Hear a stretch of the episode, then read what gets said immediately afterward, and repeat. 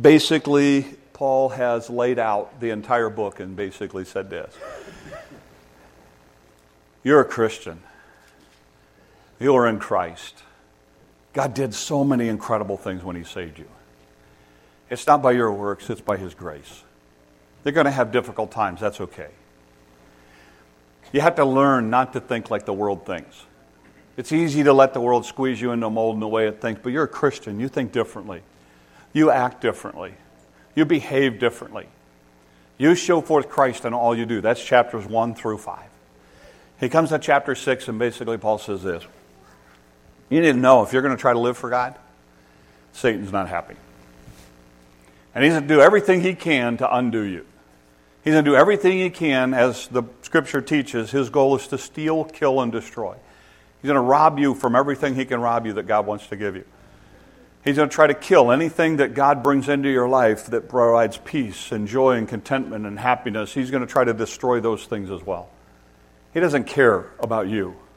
All he wants to do is make you ineffective for God. That's all he cares about. And so Paul says, and we talked about this last week, because it's a battle, there are some things that you need to put on. And we talked about the idea that you put on the, the, the, the belt of truth. You put on the idea that your, your life is based in truth. You're a truthful person. You're an honest person. You believe in the truths of God's Word. You put on the breastplate of righteousness, the idea that covered the internal organs, the important vital organs of, a, of the human body. And Paul said, you were, you were placed in righteousness. When, when, when God took your sin, when Christ, Christ took your sin upon him on the cross, he, he traded you. He took your sin, He gave you His righteousness. You are righteous in Christ. You have the righteousness of Christ that is applied to your life. And then he talked about the idea of the gospel, the idea that your feet, it gives you a solid foundation on which to stand, and that your, your, your feet are, are shod with the gospel of peace, the idea that because you have put your faith and trust in Jesus Christ, you have peace with God. This morning, we're going to talk about three things now that you take up. These are a little different because these have a different aspect to how you battle Satan. So um, we're going to start in Ephesians chapter 6. Here's what it says.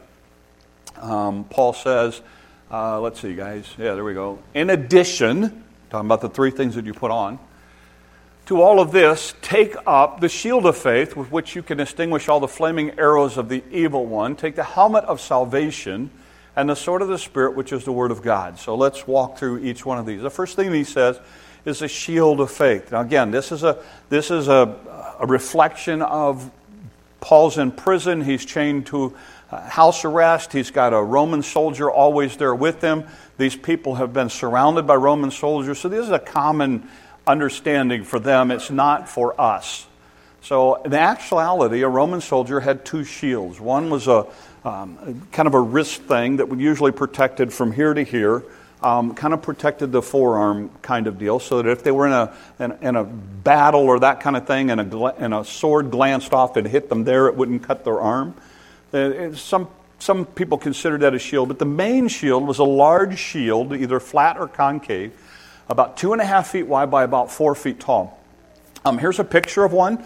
Um, this is what they, they look like. This is a traditional Roman shield about the first, uh, these actually were used kind of first to third century.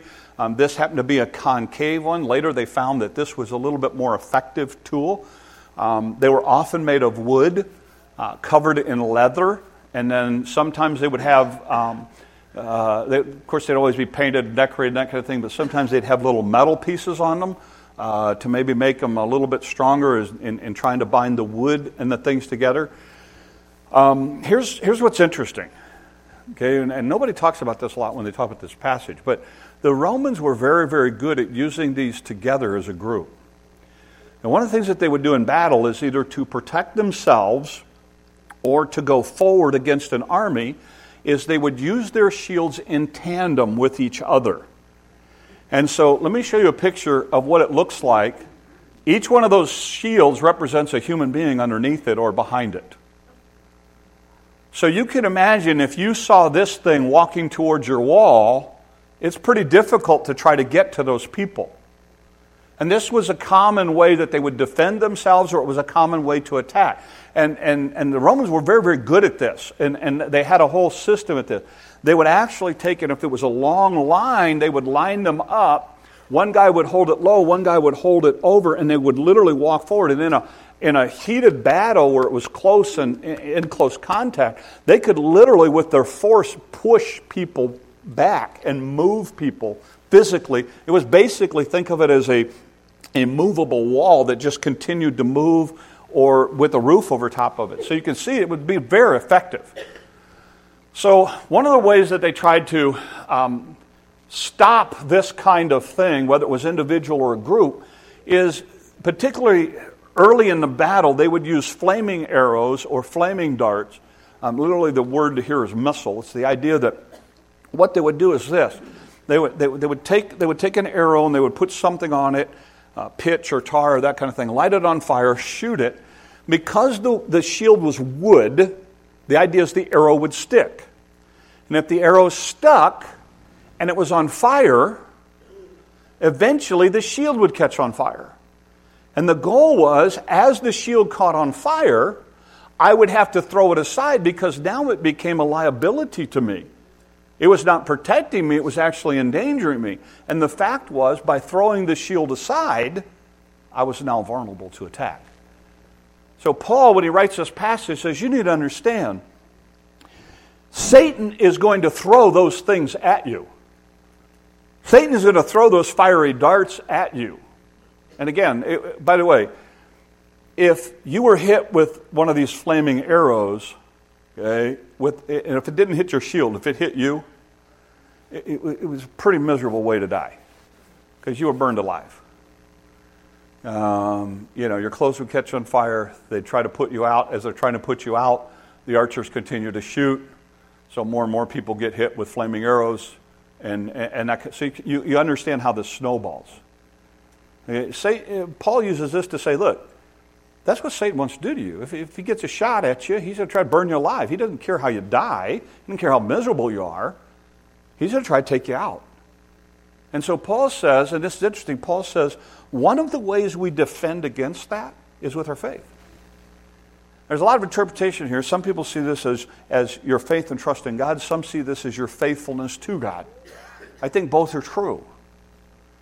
One of the things that, that, that, helps you as you defend against Satan coming your way is that your faith and trust in Jesus Christ is solid. That there's no wavering about it. That you have a solid faith where you know and you put your faith in Christ and Christ alone. What I see right now is there's a movement in, in Christian circles where we have faith in faith. And it's like, well, you don't have enough faith. Well, is your confidence in your faith or is your confidence in God? Because, by the way, Jesus taught it doesn't, it's not like you have to have great, big, huge faith, just a little faith, you can move mountains. And, and, and it's interesting that when you go through difficult times, one of the things that will help you as Satan keeps bombarding you with stuff is to know that your faith is solid and secure in Christ. That's why Paul spent five chapters talking about the fact that you're in Christ. You're in Christ. You're his child. He's redeemed you. He's forgiven you. He has adopted you. He has, he has chosen you. Why in the world do you think he's doing something to you right now? And whatever you're going through, he's not doing something to you. He's doing something for you and through you to be able to show Christ to a lost world. And Paul says one of the things that will help you as Satan attacks is faith. Faithfulness. Keep plugging away. We talked about this in Sunday school. That idea of when your dreams hit reality, choose hope. Turn back to God. Trust God no matter what. Um, then he goes on and he talks about the helmet of salvation. Um, let me show you what the helmet typically looked like. Here's a typical Roman helmet. If you figured this out, doesn't take a lot of figuring this out. This protects what? Your head. Kind of important part to have in battle. This is your thinking. This is your mindset. This is where your thoughts go. And Paul says, in fact, literally in the Greek language, what this says is, and the helmet which is salvation. Here's what Paul's saying. He's saying, listen, you need to know that if you're really going to be able to battle Satan, you really have to be solid on your salvation. It shapes how you think about everything. It shapes how you interpret what is happening to you right now. And so Paul says, look, you need to understand salvation is the foundation here. Just like you talked about with your feet, salvation is, is so important that your thinking is correct when it comes to salvation because that will help you as Satan attacks you. Let me give you an example. When I understand salvation, here's what I understand I'm a sinner in need of a Savior. But God, who was rich in His mercy, decided to love me. And He loved me so much that He decided to leave heaven, come to this earth, live a sinless life, go to a cross, and be willing to say, I will take your sin and I will give you my righteousness because I love you. For God so loved the world that He gave. There's nothing I can do to gain it. There's nothing I can do to, to, to, all I can do is accept it. It's a gift He offers. And so when I put my faith and trust in Jesus Christ, like Ephesians talks about, He adopts me and redeems me and forgives me and makes me His child. He does all of these things for me. He puts me in Christ. He covers my sin with His righteousness. Paul says, when you really understand that in your head, and something difficult comes into your life, you don't ask questions like, Does God really love me? God showed me that at salvation. Does God really care about me? Yeah, God cared about me when I was in me. How much more does He care about me now that I'm His child? You see what I'm saying? It changes the way you think as situations and those darts and those things keep flying at you protects your thinking. That's what Paul says. And then he talks about the sword of the Spirit, which is the Word of God. It's interesting, Roman soldiers carried two types of swords. Um, this is the sword you're familiar with. A lot of times when people write, talk about this passage, they talk about this sword. This is not the sword this passage talks about. Um, the word that's used here is actually the word for dagger. It's actually a sword that, now this is a big one, okay? But this is a dagger. This is made for close combat. The big sword was made for, you know, I've got, I've got three feet extension of my arm, you know, within four or five feet away. I'm whacking away to take off your head. That's the big sword. That's not the sword he talks about here. He talks about the idea of the dagger sword, the idea that this sword became ineffective, so the next thing I know, we're fighting up close and personal, and it's the last resort. It's the thing that I'm going to use to jab and cut and that kind of thing. It's a small, I mean, not this one, but it's, it, it's, small, it's smaller than the other sword. And it's for close combat. Now, that's really interesting because what Paul also says in the passage is this the sword of the Spirit, first of all, it's from the Spirit. So the idea is the Holy Spirit's involved in this, attacking and defending, which is the Word of God. Now, I don't want to lose a lot of people here, but let me talk to some of you who've been around Christianity or in the Bible for a while. Often, when the Bible talks about the Word of God, it uses a word called logos. Um, in the beginning was the Word, the Word was with God, the Word was God, the same was in the beginning with God. Logos. Anytime the word logos is used in relationship to the Word of God, it has this big general concept of God's written Word. God's, not written Word necessarily, but big general concept of God's Word. There's another word that's used called rhema. It's the idea of, of this spoken word.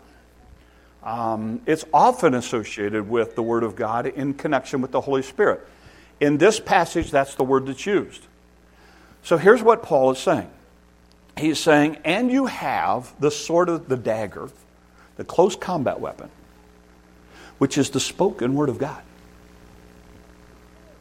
Which is the ability to know the word of God and speak and say, you know what, wait a minute, Satan, I know you say this, but this is what, this is what God says. It's the ability to use Scripture when those difficult times come. That's why Scripture, when we go through this 40 uh, day deal, um, we're going to focus on one verse each week that we all try to memorize together.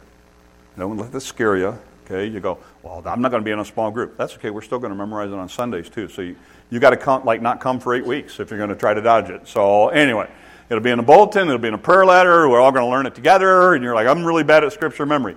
That's okay. We're all going to give, a, give it a shot. Here's why: because there are things that come into your life. You don't have time to pick up a Bible. You don't have time to call the pastor, call your friend, call your Google it. You need to be able on the spot to be able to say, No, God says this. When in your mind you feel like God has left you, you need to be able to say, No, God, God will never leave me nor forsake me. He's made me that promise. Um, you need to be able to do that. And so, Paul, here in talking about this, a great illustration of the life of Jesus Christ. What happens with Christ? He goes into the wilderness to be tempted for 40 days. In the 40 days, three temptations come. In all three temptations, you know what Satan does? He quotes the Bible. Satan quotes, I think this is crazy. Satan quotes the Bible to God who wrote the Bible. But when you look at each passage that Satan quotes, here's what you find. He didn't quote the whole thing. He picked and chose the sections of it that he wanted said. It was Jesus God, who had written the Bible, who knew what it really meant, and was able to come back and go, oh, yeah, no, no, no, no, because here's the other principle, here's the other thing, here's the thing that you're forgetting, here's the thing that you didn't mention. And so he's able to effectively deal with Satan. How? By using the Word of God, that quick dagger kind of thing.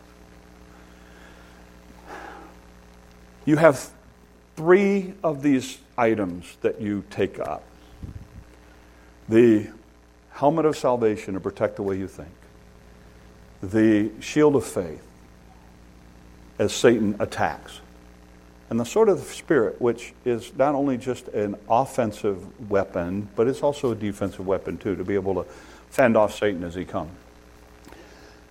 Most people will only limit it to these three.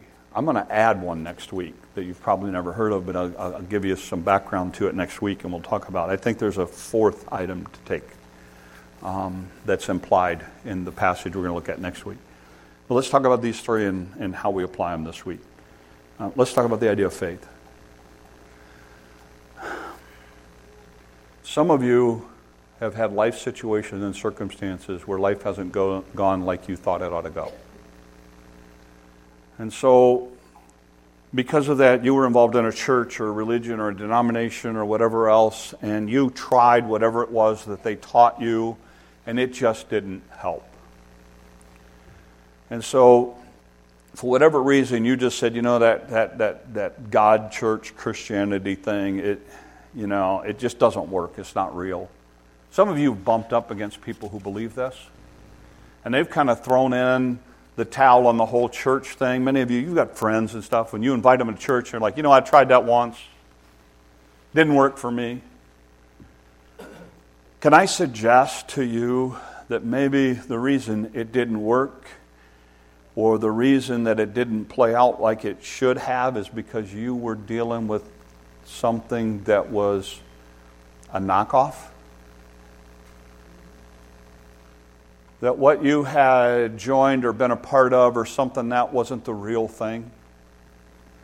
Um, uh, I'm going to try to illustrate it this way. Some of you will know what this is. Some of you will have no idea. Anybody know what this is? Um, anybody know what these are for? Yeah, this is a MacPherson strut compression tool. Uh, I wanted to change the, sh- the, struts on one of my cars, and I'm one of those guys that I would rather YouTube it, watch it, try to do it myself. So I went online and I've read about how to do it. And, and over and over again, they kept saying, This is dangerous. Which then made me want to do it even more. Um, they said, This is the kind of thing that people get like hospital hurt with, okay? They go to the hospital over if you do this wrong. Well, that made me want to do it even more. So I started reading online, and what I started reading about were people that said this Don't buy a cheap tool because the cheap tools break. And if this tool breaks, it's hospital hurt. Okay? It's hospital hurt. So I went online, and this particular tool was made by MacPherson, which makes struts. About 80 bucks for a pair of these. And um, I'm of the opinion that if I'm going to go hire somebody to do it, it's going to cost me so much an hour. So if I can do it myself and own the tool, like, well, I don't borrow the tool. No, I don't want to borrow the tool. I want to own the tool. Why do you want to own the tool? Because I like owning tools. Okay, that's my thing. All right. So anyway, um, that's my spiritual, that's my spiritual hurdle I got to get over. But anyway, uh, we're not going to get into that. But anyway, so uh, so I bought the, so I went and I started online and I looked at this. So this is like eighty bucks, and then I went to Harbor Freight. They sell one of these for like 20, 25 bucks, a pair of these. And I'm thinking, 25, 80, 25, 80. And then I'm going, life 25 life 25 and so i went and i bought the original heavy duty deal because i thought you know what? This is probably not something that i want to make a mistake with. So i went and bought the real thing. And the reason i bought the real thing is because the knockoff wouldn't have done may have done what it was supposed to but there's a good chance it wouldn't I actually saw one of these on Facebook Marketplace the other day that was a knockoff that had been welded. And I'm thinking, boy, that is really, really, really not good. So, by the way, if you need to borrow this, I have two of these. Um, but, but, but here's the idea the idea is this it is not something that you want an imitation on. If you don't get the real thing, you can get really hurt. Because for those of you who don't know what it does, you have a spring on your car, great big high spring. What this does is two of these together take that spring and compress it all the way down. So you can take her however far down so you can get that strut out. And it's under a tremendous amount of pressure and tension. Not the kind of one of those things that you see made in China. Because if that if if this little, see that little thing right there? That breaks, pieces go flying everywhere. I want to make sure I had the real thing. One of the reasons that you may struggle with whatever happened in your life is because you weren't dealing with the real thing. And Paul says, look, when it comes to Christianity, the shield of faith, it's the real thing. And that faith and trust in Christ will keep you safe. It will get you through those difficult times. It will make sure that you're okay. Now I got grease all over my hands. And I don't want to go home and have the don't play with your shop tools in your church clothes discussion. So, anyway, um, it's that faith. And, so, and, and for some of you, the reason that you may struggle is because what you had before was the imitation. It was a, it, it, it, it was a look-like. Wasn't a real thing. That's why you got hurt. Because it wasn't a real thing. And I would challenge you to understand the real thing will not hurt you, it will protect you. The real thing is the thing that as Satan attacks, you can keep those fiery darts away.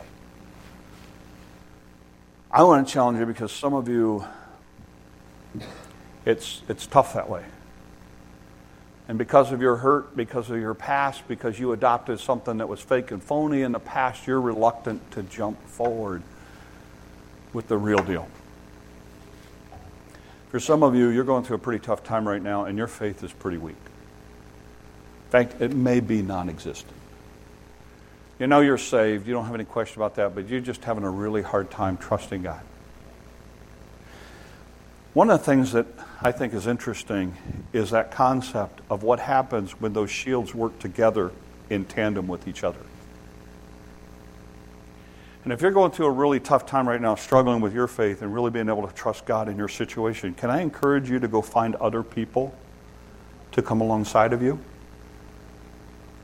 Maybe to link behind their, their shield for a while? Well, what are you saying? You're saying I need to, somebody else to help me get through this? Yeah, that's exactly what I'm saying. There's a fascinating passage in Luke chapter 2 about this issue of faith. It talks about this guy that's crippled. and he's bedridden. And these guys want to get him to Jesus, and the way they get him to Jesus, they go up on top of a roof and they pull back all the tiles and they drop him down so that Jesus can deal with him. Most people don't pay attention to what that passage says, but the passage is what it reads. Read the passage in Luke chapter 5 and, and notice this. And Jesus says, because of their faith, he helps this guy. He helps that guy who was paralytic and bedridden because of their faith, not because of his faith, because of their faith. And I would challenge you, you can find other people who will come alongside of you who, like those Romans, all of a sudden they have this, in, in, in, this ability in which it's impenetrable. Nothing can get through it. Why? Because they're all together in linked form. That's why unity is so important in a church. That's why fellowship is so important. Because there are times in life when it's dangerous for you to go it alone. And you need other people who can link with you and help protect you so that you're all protected, so that you all work together. And I just want to challenge you if, if what you're going through is just so overwhelming you can't get through, then, then, then look to other people to walk with you through that. And what's ironic is here you'll find people who've already taken that journey. And they got all kinds of resources and tools and things that help them that will help you. But you have to be vulnerable enough to say, Will you help me? He talks about the idea of salvation. I trust that everyone here understands clearly the fact that coming here on Sunday is not going to get you to heaven. We're thrilled you're here. Walking in those doors does not do anything for your eternal salvation. Throwing money in a box does nothing for your eternal salvation. Taking communion does nothing for your eternal salvation. Your eternal salvation is simply you accepting the gift of eternal life from God, asking Him to forgive you of your sin, asking Him to be your Lord and Savior, telling Him that you want Him to be in charge, not you. It's about Him, not you. And as best as you know how, with all of your faith and confidence, you put your faith and trust in God and God alone. You say, well, you know, I, I just, I kind of, you know, I, like I believe all of that stuff. So does the devil. The devil believes everything that we've talked about, but he won't put his faith and trust in Jesus Christ. That's the difference. It's about that step of faith. That's Ephesians chapter 2. For by grace are you saved through faith. That unto yourselves. It is a gift of God, not a work. And when you understand, as we've been through the book of Ephesians, what God has done for you, when difficult things happen, when tough times come, and they will come, you can rest assured with this. If a God loved me when I was his enemy, how much more does he love me now that I'm his child? And God is not doing something to you. He is doing something through you. And He is accomplishing His purposes in His great big kingdom that you don't understand and I don't understand until we get on the other side of this world. And the last thing is that idea of the Word of God. The reason we put the emphasis on the preaching and teaching, the reason I try to work to make the preaching and teaching practical, is because I believe that the one tool you and I have as we go out into the world each week is the Word of God.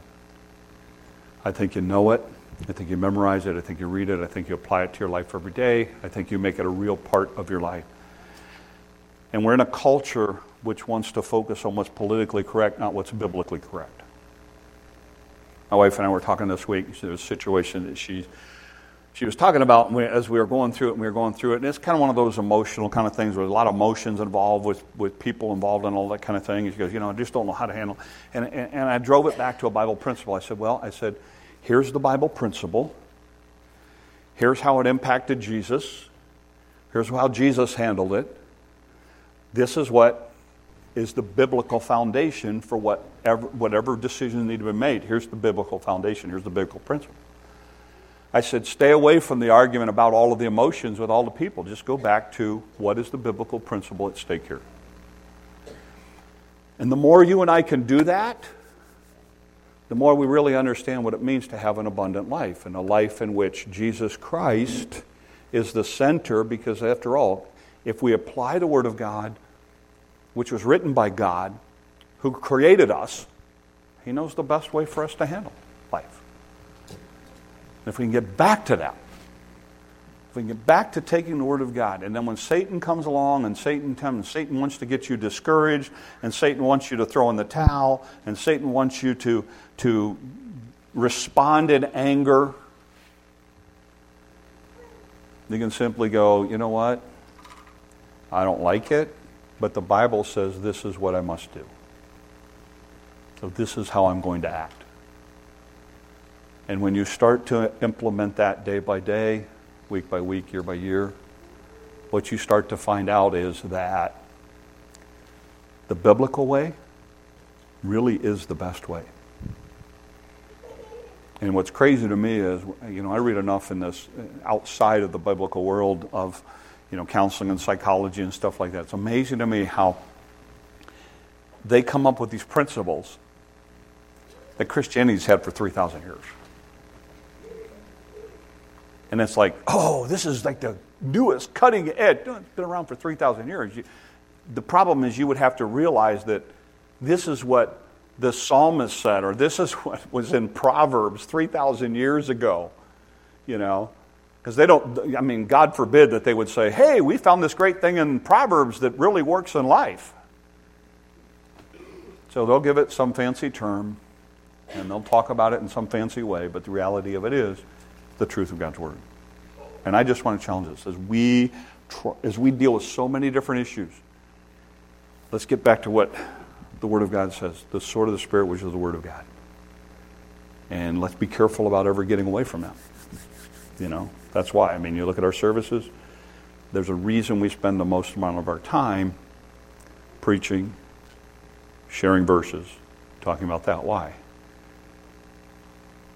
Because here's the thing and this is crazy, but it, let me try to illustrate something for you for a second. The Bible says, going back to the Bible, God promises his word will not return void. That's a promise. So here's what that means for me. As long as I stand up here on a given Sunday and I share with you the Word of God, it's not about me. It's about God then taking that and working it into your life. And it's crazy because I have people come up and say, Oh, Pastor, you know what? I really enjoyed that because, you know, you said this and this and this. I've gone back and I've looked at the, at the uh, uh, listened to the message and I'm like, I never said that. Never. I mean, I don't want to insult you, but I never said that. But God used His Word and the Holy Spirit to speak to your heart, and that's what you heard. It's a God thing. And when you have friends who come to you and they want advice, and you don't know what to say, and you don't know how to handle it, but you know what God says, share with them God's word. I don't say you don't even have to quote it. You don't have to tell them where it's from. But God promises. I'll use it. You know, when I deal with teenagers, one of the things that I, I, I tell girls in particular if you're dating a guy that has a temper, dump him as fast as you can. And then look at me and go, mm. Proverbs don't make friends with an angry man. I tell guys the same thing. You got a, you got a friend who's a hothead? Go find another friend. It's a dangerous thing to make friends with somebody who's angry. That's Bible principle. Now you just think, I want you to think about in your world all the people that you've gotten close to over the years who have had hot headed, tempered people. How have those friendships worked out?